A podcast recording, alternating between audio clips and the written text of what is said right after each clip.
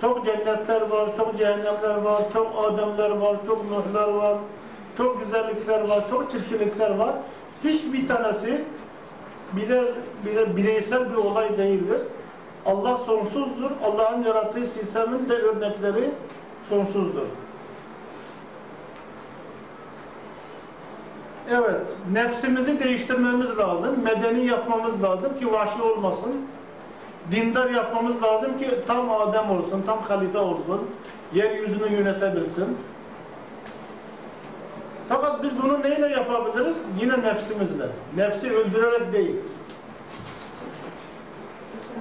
ıslah ederek. Çünkü o nefiste çok potansiyel enerjiler var. Yani şöyle izah edeyim. Mesela insanoğlunun işte 7000 senedir icat ettiği teknoloji, binalar, harikalar, mükemmellikler hepsinin kökeninin enerji olarak o nefiste saklıdır. Onun için nefsi öldürmek İslam'da yok. Islah etmek var, yönlendirmek var. Yani at, atı kullanırsın, atı eşek yapmak veya kelebek yapmak gerekmez. Atı at olarak alıyorsun, onu kullanıyorsun.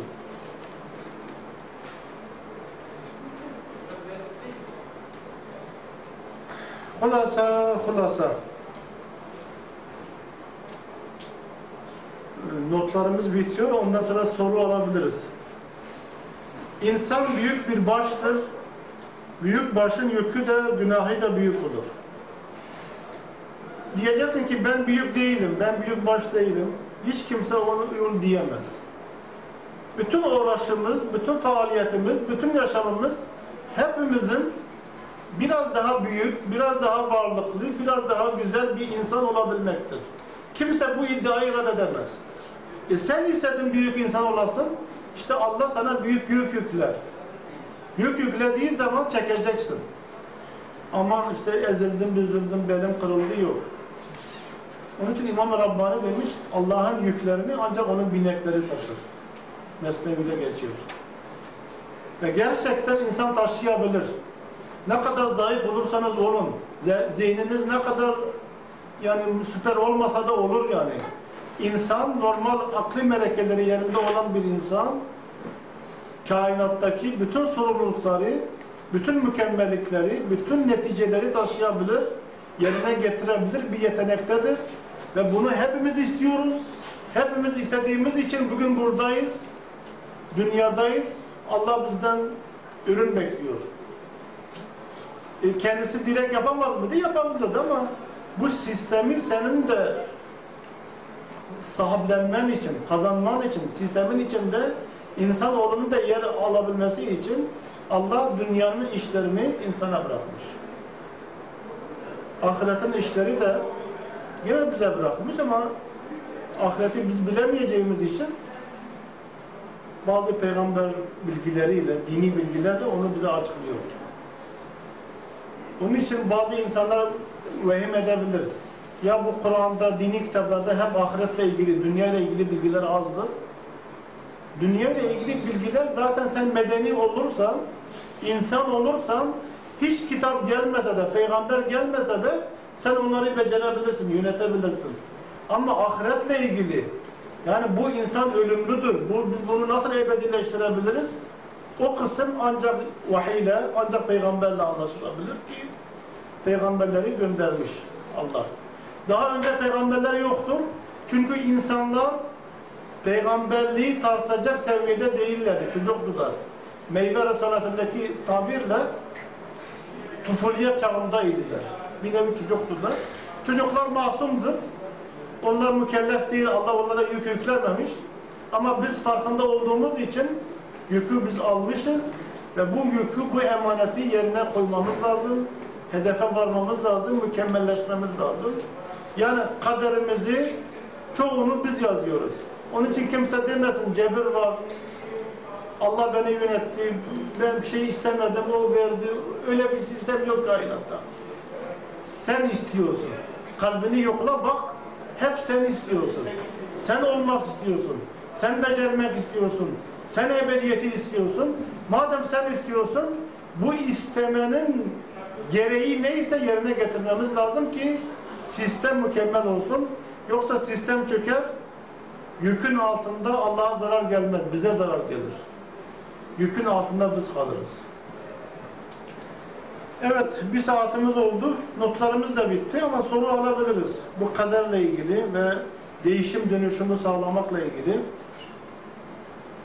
Bak Türkler bir örnek olarak versek Türkler en be, dünyanın en bedevi milleti Türklerdir. Bu tarihen sabittir. Fakat göç ettikleri için çok zıtlıklarla karşılaşmışlar.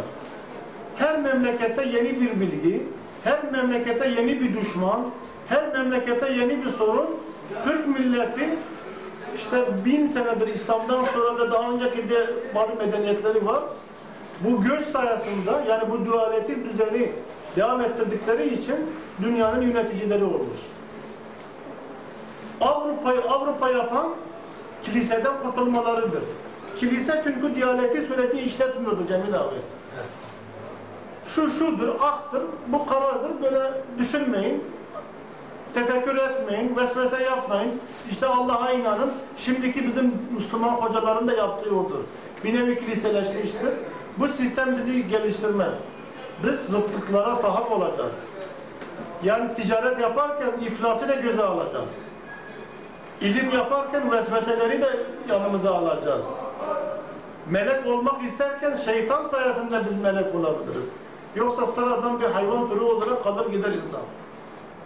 Şeytan olmasaydı insan cennetten çıkmazdı. Afrika ormanlarındaki maymundan bir farkı da kalmazdı. Onun için kaderimizi biz değiştiriyoruz. Biz yazıyoruz. Şeytan da tetikleyici oluyor. Tetikleyici olduğu için hayır olmuş oluyor. Şeytanın varlığı da kötü olmamış olur. O da bir hayırdır. Evet abla soru varsa soru alalım. Bu kader meselesi çok kişinin kafasını karıştırıyor. Ben aslında kaderi anlatmak istemiyordum burada. Benim istemek, anlatmak istediğim biz kainatı tanımalıyız. Kainat iki şıktan ibaret. Cennet, cehennem, iyilik, kötülük, melek, şeytan. Bu sisteme sahip çıkmamız lazım. Çarpıştırmamız lazım. Hayatımızı yazdırmamız lazım, gelişmemiz lazım. Bizim ana konumuz buydu. Ama kaderle ilgili olduğu için mecburen kadere girdik. La muayyen mi? He? La muayyen. La muayyen değişmez demek. Yani bazı şeyler var ki değişmez. Mesela bütün insanların bir başı vardır. İnsanın başı olmadı mı insan olmaktan çıkar. Bu bir değişmez kanundur. İnsan ya başıyla vardır veya yoktur. Zati özellikler, kısalıkta zati özellikler değişmezdir. Araya mertebeler girmez. Evet Erdem. Tevbe şey. Tevbe ve günah. Ya tevbe kelime olarak dönüş demektir. Arapçada dönüş demek. Yani şu, Bahattin yanına bir tonlarca sevap, tonlarca günah, tonlarca malzeme, tonlarca latifeler almış. Fakat onu kötü yolda harcıyor. Tevbe budur. Bir peygamber gelir, bir dini emir gelir der ki senin yolun yanlıştır, dönüş yap. Sen de hiçbir şey kaybetmeden dönüş yapıyorsun. O tonlarca sevabın, ikabın, malzemen, latifelerin seninle beraber hedefe varır, o zaman kurtulmuş olursun. Tevbe hiç sıfırdan tevbe olmaz. Ben hayatımda hiçbir şey okumamışım, hiçbir şey yazmamışım, hiçbir ibadet yapmamışım, hiçbir günah işlememişim. Öyle bir insanın tevbesi de olmaz. Tevbe yolcunun yolunu değiştirmesi demek. Ha, ama yükünle beraber değiştirdiğin için senin o dönüşün sana sevap olur. Çünkü yolda bazı şeyler daha yazdırmışsın kendi kaderin olarak. Sürekli yazılımlar yazılmış ama hedef yanlış. Hedefi değiştirdik mi hiçbir şey kaybolmadan doğru hedefe varmış oluruz. Günah da e, bir kelime yazık demek. Günah hani diyordu günah. Yani bir insan günah işlediği zaman aslında kendini yazık hale getiriyor yani. Acınacak duruma düşüyor o insan. Kelime olarak Farsçadır günah. Ha. Arapçası zenktir. Zenk kuyruk demek. Yani ilave bir fuzuli bir şey. Yani sen bir kuyruk kazanmışsın. Her günah bir kuyruk. Hiç lüzum yok. Boşuna kendine bir yük yapmışsın. Zenk oradan gelir. Zenk, zenk. Bir de başka kelimeler de var. He? Seyyiye. Seyyiye kötülük demek. Bak, he. Seyyiye kötülük demek. Yani her günah bir nevi aynı zamanda kötülüktür. Hem sana kötülük, hem sisteme kötülük, hem ahirete kötülük, hem cennetteki eksiklik. Her şey günah bir seyyiyedir, bir kötülüktür. Mesela küfür bir seyyiyedir, bir kötülüktür diyor. Sistemi bozuyor, sistemi çirkin görüyor. Sa'i ve şakî mi? Said ve Şakî. Said ve Şakî. Orada hadis vardır işte melek gelir, onun ya Said yazar veya Şakî yazar. He. Şakî eşkıya yani nasıl Türkçe'de onu nasıl ifade edelim? Bedbaht. He. Hain mi? Farsçası bedbaht, Türkçe'de bedbaht demiş. Bahti kötü olan demek.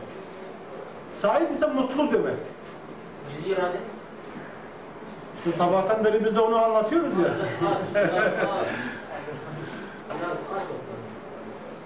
Şimdi usta diyor sen küçüksün ama yaptığın çok büyüktür. Cüz'i irade o demek. Yani senin elinde bilgisayarı sen yaratmamışsın. Yazılımı sen vermemişsin. Fakat onu işletmek, onda tasarruf senin elinde. Hani meyelan insanın eline verilmiş. İrade insanın eline verilmiş. O irade tuşlara basmak gibidir. Bilgisayarı Allah yarattı. Seni Allah yarattı ama bu bilgisayarı çalıştırmak tuşlarına basmak senin elinde. İşte tuşa tuşa göre senin yazı kadarın o bilgisayarda yazılıyor. Dolayısıyla ya kimse diyemez ya ben bir tuşa bastım bir şey yapmadım. Sistemi Allah yaratmıştı zaten. Hayır tuşa basmak işte önemlidir. Çünkü o çok önemli bir noktada sen tuşa bastın. Dolayısıyla sevabın da büyük, cezan da büyük olur. E, biz onu daha önce kaderle ilgili bir programda izah ettik. Elestu bi rabbikum 15 dakikada anlat, anlatsak bir daha. Bir daha mı anlatalım? Şimdi önce bu Elestu ile ilgili biz e, bilgi anlatalım. İki çeşit bilgi var bizim İslami kaynaklarda. Eski zamanlarda yani ezel tarafında bütün ruhlar Adem'in sırtından alınıyor ve hepsi birden Allah diyor ki ben Rabbiniz değil miyim? Onlar da evet sen Rabbimizsin diye kabul ediyorlar. Böyle bir bilgi var tefsirlerimizde. Bir de Kur'an ayeti var açık. İnsan Adem'in sırtından demiyor Kur'an Cemil abi. İnsan oğullarının sırtlarından çoğul olarak zürriyetlerini aldığımız zaman onları şahit tutarız. Ben Rabbiniz değil miyim? Onlar da evet sen Rabbimizsin diyorlar. Yani döllenme olduğu gece alınıyor misak. Elestu sözü. İnsan ana rahmine düştüğü zaman döllendikten sonra mükemmel bir insan sayılır artık. Orada ben mükemmelim, sen benim Rabbimsin lisan haliyle veya kaliyle söylüyor o, o cenin. Döllendikten sonra. Ayet diyor ki biz bunu böyle yaptık ki demeyesiniz babamız kötüydü biz de kötü olduk. Çünkü insan yarısı ana tarafından gelir, yarısı baba tarafından gelir. O baba tarafından gelen de 23 kromozoma bölünürken 2-3 saat gen takası yapar. Dolayısıyla Bahattin babasına çekmemiş olur. Babası müşrik de olsa kendisi muvahhid olabilir diyor orada. Cenab-ı Hak biyoloji dille bunu ayarlıyor zaten. Sperm menisi bölünürken o gen takası yapıyor, ayrı bir kişilik oluyor. 23 kromozom anadan, 23 kromozom babadan gelir. Apayrı bir insan oluyor ve anam babam kötüdür, ben de kötü oldum diyeme hakkını yitiriyor. Ve mükemmel bir insan, düşünebilen, akıl edebilen, yiyebilen, sağlıklı bir insan olduğu için Allah'ın rububiyetini hal diliyle kabul etmiş olur. Şimdi bizim eski müfessirler ehli tasavvuf ve keşif olduğu için hadise şöyle gözükmüş. İnsan oğullarının işte 100 milyar kaç milyar varsa eskiden beri hepsini birden zamansızlık aleminde onlar keşfen zamansızlığı görüyorlar ya zamansızlık aleminde sanki hepsi birden Adem o 60 metre boyundaki Adem'in sırtından alınır bir şey. O bilgi de doğru, keşfidir yalnız. Onu maddeye uygulamamak lazım. Ben bunu her zaman bağırarak söylemişim. İslam alemi fiz- metafizikle ilgili keşfi bilgileri fiziğe uyarladığı için hurafeye dönüşmüş. Böyle çok bilgilerimiz var. İşte ala sevri vel huti örneğinde olduğu gibi Risale'de izah edilir 16 bile var. Dünya öküz ve balık üzerine. Nerede öküz, nerede balık? Ama alemi misalde öyle gözüküyor. Veya ziraatçılığa ve balıkçılığa bağlıdır dünyanın geçimi gibi birkaç veya dünya bir sefer balık burcunda oluyor. Hani güneş etrafında dönüyor. Bir sefer de boğa burcunda oluyor. Dolayısıyla üç manası var. Üç tane mucizevi manası varken hurafe olmuş. Eski müfessirler büyük veli olduğu için onlar da insanları zaman üstünde birden hepsini birden şahit tutuyormuş gibi görülmüşler. Öyle geçmiş bilgi tefsirlerimize. O da doğru. Fakat ayetin izahı mucize. Ve biyoloji bir gün o ayete secde ediyor. Gerçekten secde ediyor. Çünkü meni hücresi yaratılacakken 23'e bölünecekken 3 saat gen takası yapıyor. Öyle bir takas yapıyor ki tek gayesi kişilik değiştirilmesi. Yani Cemil babasına benzemesin. Ana tarafından da aynı bu değişiklik oluyor. Sonra ikisi birleşince tamamıyla yepyeni bir kişilik olur ki ayet çok mucizevi bir şekilde diyor. Biz Adem oğullarının sırtlarından, bak Adem'in sırtından demiyor. Sırtlarından onları aldığımız zaman ben Rabbiniz değil miyim lisan-ı haliyle.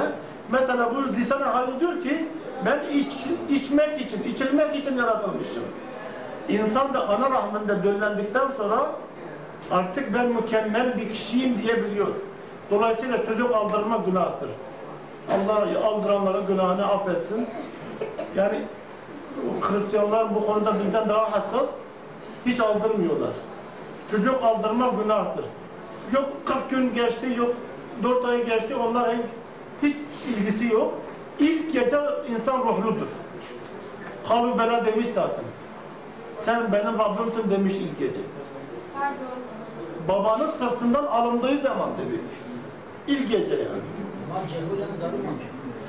Ha insanın cehaleti zulmü onu Üstad Risale Nur'da şöyle izah ediyor.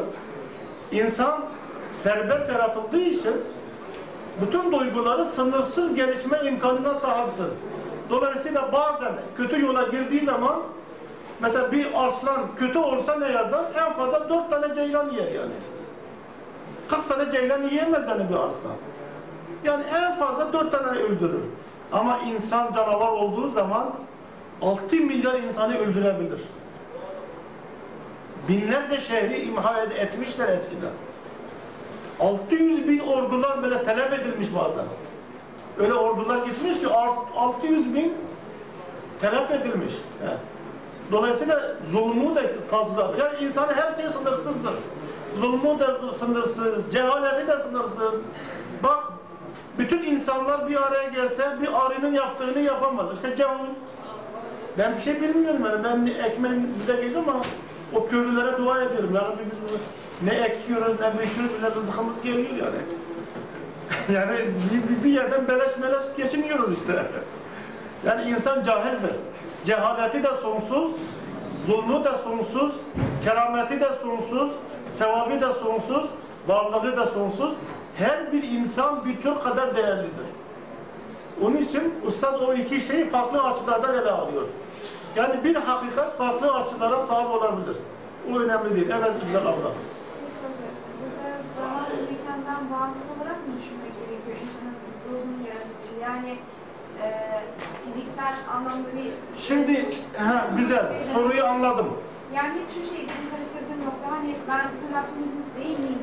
Burada tüm ruhların e, bir anda var olması mı yoksa Yani geçmişte şimdi zaman zamanın geçmiş ve gelecek kanatlarını zaman üstüne çıkarttığımız zaman zaman üstüne geçmiş ile ifade edilir. Sanki olmuş bitmiş gibi ifade edilir. Aslında bir kısmı daha yeni gelecek. Ama zaman üstünde bitmiş gibi gözüküyor. Ee, ruh bir yazılım olduğu için, ilmi, varlığı ilim olduğu için ruh için zaman yok. Ruh mahluk da değildir. Ustad da diyor, İbn Arabi de diyor. Ruhun asıl varlığı mahluk değil. Şekil almış, beden almış hali mahluktur sadece. Şekil almış, beden almış hali mahluktur. Ruhun kendisi bir yazılımdır. Soyuttur, ilim gerçek varlığı. Kader de öyledir. Soyuttur, ilimdir, yazılımdır. Dolayısıyla hem kader hem ruh zaman üstüdürler zaten. Otomatikmen zaman üstüdürler. Dolayısıyla biz bu kader ve ruhun varlığını zamana indirdiğimiz zaman iş çet çetrefilleşir. Ya sen şimdi eşeği almışsın saraya koymuşsun veya padişahı almışsın ahıra koymuşsun. Yani zaman üstüyle ilgili iki kavramı zamana indirdiğimiz zaman çelişkili, çelişkili sorular doğmaya başlar. İşin içinden çıkamayız. Ha bu soyuttur. Soyut için Allah da mesela bir nevi soyuttur. Hüsnü mücerrettir. Soyut için zaman mekan olmaz. Zaman mekan maddenin özelliğidir. Şeklin özelliğidir. Kaba varlıkların özelliğidir. Gerçek varlık soyuttur. Ruh gibi, kader gibi. Peki ayeti nasıl açıklıyorsunuz? Allah hani ben Adem'in ruhumuzdan üfledik diyor ya. Onun üç yorumu var. Şimdi insan bir Adem'dir. Geçmiş 100 milyarıyla gelecek 100 milyarıyla. Adem'den kastınız yaratık. İnsanlık sadece bir tane değil Adem. Tarihin, tarihin başında öyle bir Adem ararsanız yanlışa gireriz. Adem'le ilgili bütün literatür insanı anlatır. İnsanlık bir Adem'dir. Vahiy ruhu Allah'tan gelir. Bak. Vahiy ile biz Adem olmuşuz. Canlı olmuşuz. Bir manası bu.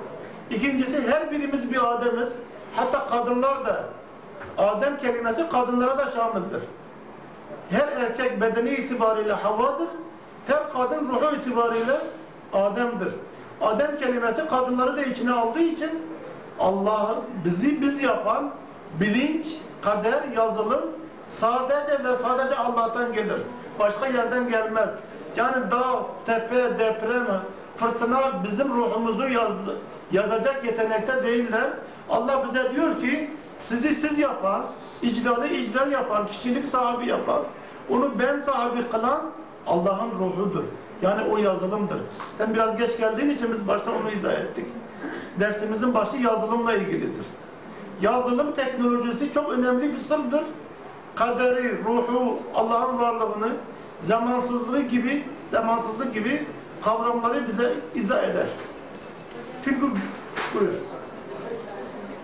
Bitti soru. Geçtiğimiz Kur'an Kıyamet Gecesi'nde Kaderin 41 senelik yazılımı anlatılıyor orada. Yapılacak olan ölüm, e, iyilikler, kötülükler, mazeret. Ya şimdi- Bu şeye benzer. Mesela kimlik almak. Kader şu. Kimlik alırsan otomatikmen Türkiye Cumhuriyeti vatandaşı oluyorsun ve Türkiye Cumhuriyeti sana bakmak zorunda. Bak bu bir kader. Ya senin kadir ragaib, ne, berayet gecesinde dua etmen bir nevi kart almışsın, fiş almışsın. O seneki bazı rızıkların suhuletle gelir demektir. Fakat başka çareler de var. Diyelim ki ben ibadet edemedim Regaib gecesinde. Ne olacak? Ha zaman üstüne çıkarsın. Geçmiş kader gecesini şimdiki kader gecesiymiş gibi yaşayabilirsin diyoruz tabii. Bu bahtı zaman mı? Bastığı zaman. Evet. Yani çareler bitmez. Çareler bitmez. Biz de- O gavuslara mı? ben yapıyorum demedim. Risale-i Nur bu kapıyı açmış ama. Risale-i Nur bu kapıyı açmış. Ruh ve kalp hayatına çıkarsanız, yani bedenden, nefsin istek ve arzularından sıyrılabilirseniz, ruhen olmasa da kalben yaşayabilirsiniz. Bak, belki biz veli değiliz, ruhumuz öyle zaman üstüne çıkmayabilir ama kalben her mümin, her Nur talebesi yaşayabilir. Ben bunu görüyorum kalben o Kadir gecesi, Beraat gecesi, Rahab gecesini her zaman yaşarsınız. Hani demişler deliye bir de veliye her gece bayramdır. Onun gibi. Hocam az önce dediniz ki e, Avrupa'nın e, Avrupa olmasına en etken e, kilise kültürünü bırakması dediniz ve bizde de Müslüman alimler de o kültürü hala bırakmıyor dediniz. Şimdi din kültürü farklı, tek taraflılık farklı. Şimdi sahabeler tek taraflı yetişmediler. Tabiinler tek taraflı yetişmediler. Sahabelerin karşısında küfür ordusu vardı. Küfür vesveseleri vardı. Sahabeyi sahabe yapan düşmanın büyüklüğüdür. Bediüzzamanı Bediüzzaman yapan düşmanlarının büyüklüğüdür. Bu çok önemlidir. Tabiinler gene öyle, diğer nesiller gene öyle. Ne zaman İslam işgal etti her tarafı, düşman kalmadı, vesvese kalmadı, zıt kalmadı, sistem çöktü. Müslümanlar da gerilemeye başladı. Avrupa yanlış gittiği halde kilisenin o tek taraflılığından kendini sıyırdığı için diyalektik süreci yaşadı. Var mıydı, yok muydu? Kızır mıydı, İlyas mıydı?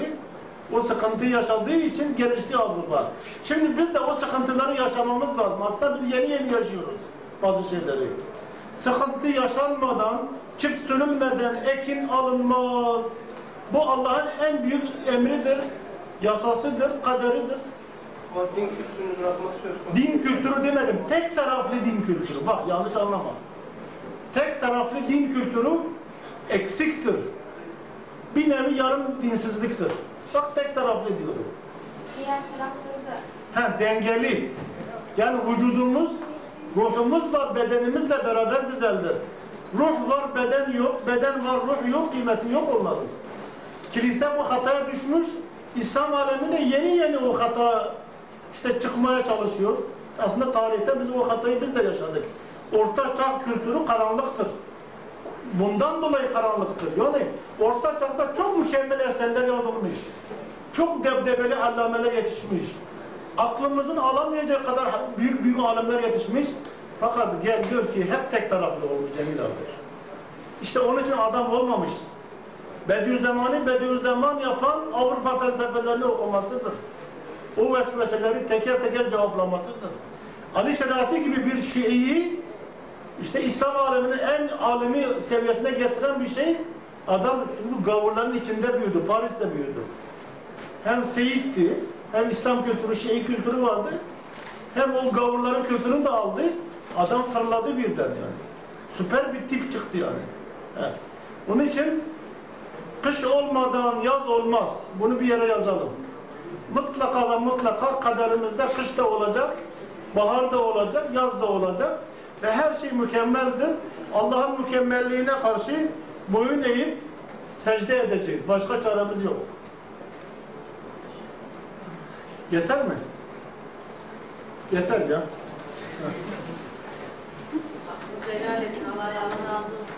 Başım. Gerçekten.